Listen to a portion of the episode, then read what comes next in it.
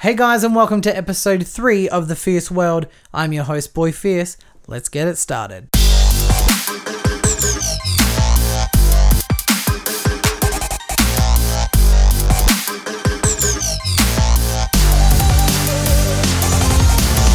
Okay, so I've been rummaging through the internet for the last couple of days trying to find a few stories that I think you guys might enjoy.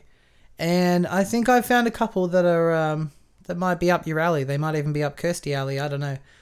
But the first one I'm going to bring you is from America, and it's about a grandfather who goes to school to pick up his grandson. But the problem is, he picks up the wrong fucking kid. He sees the kids coming out of the gymnasium, and he goes up to this one kid and goes, Hey, I'm here to pick you up. No worries. The kid's like, Yeah, cool, sweet as. So he goes over to the teacher and explains that he's the grandfather and he's going to take the kid home. And the teachers are like, Yep, cool, sweet, whatever.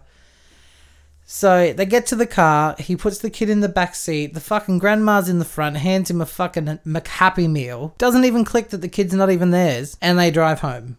So the grandfather's looking at this kid and is thinking, something's not right here. I don't know what it is. It wasn't until he's watching this fucking mystery kid eating chicken McNuggets that he notices that the kid has a tooth missing. This grandfather's thinking, my, my grandson doesn't have a tooth missing. And then the penny dropped. Like, he must have been thinking, holy shit, whose fucking kid have I got? Where are the fucking parents? What are they gonna fucking think? This guy gets so nervous and the guilt must have set in. Like, how bad would you feel about, like, A, forgetting what your fucking grandson looks like, and B, picking up some random fucking kid? So, anyway, they take the kid back to the school. The parents are there, absolutely frantic. He apologizes, he explains the situation.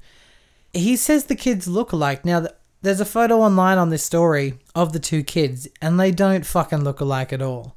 Like, the kids are two different heights, they're two different weights, their haircuts are completely fucking different. So, I'm assuming that the grandfather hasn't actually seen any television ads lately. You know, ones specifically ending in should have gone to Specsavers. They're fine. The kid's fine. The real grandson didn't get a fucking happy meal because they gave it to the other kid. But all's well that ends well. So I'm going to move from one fuck up to another fuck up. And this one comes from England. And it's about a guy, a 50 year old man from England, who's organizing a holiday with a few of his friends. And it's an overseas holiday, so he has to get his passport renewed. So he goes to get the photo taken. That gets sent off to the passport place. They send him a brand new passport within a couple of weeks, and he opens up this passport, and holy shit. He sees his photo, and he looks like fucking Adolf Hitler. Now, if you don't believe me, I'm going to post a photo of this on my Instagram at boyfierce. Check it out, comment on it, tell me what you think. So he posts a picture of his passport on Facebook, and his friends comment on it, and they make these stupid fucking jokes like, hey, that's hilarious. And another friend commented, oh, I don't know what the problem is, it looks alright. So we didn't see the funny side to this predicament, and to be honest, I don't think I would see the funny side either. I wouldn't want to walk around with my passport for the next 10 years with me looking like fucking Hitler, I can tell you that.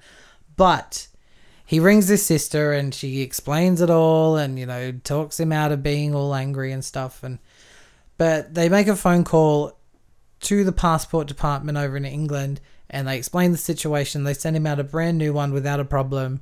You know, a spokesperson from the passport department said that they take the utmost of care, that the passport must be up to these particular standards, blah, blah, blah, jargon, jargon, jargon, right?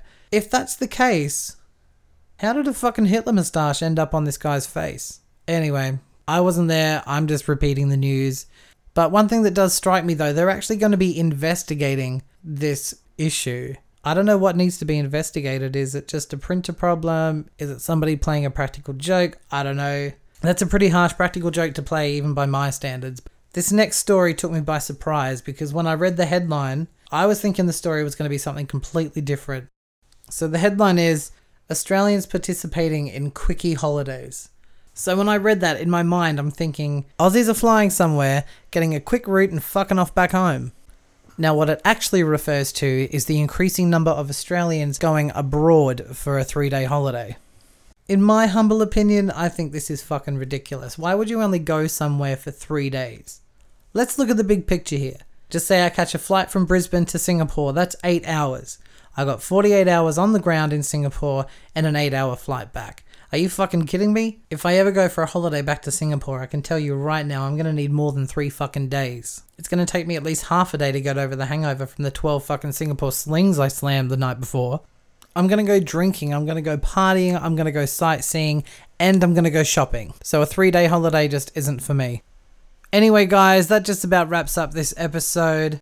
Hit me up on Twitter at BoyFierce and let me know if you've ever picked up the wrong child or left a child behind. If you've enjoyed this podcast, don't forget to hit that subscribe button to never miss an episode. And like I said five and a half minutes ago, I'm your host, Boy Fierce. See you later.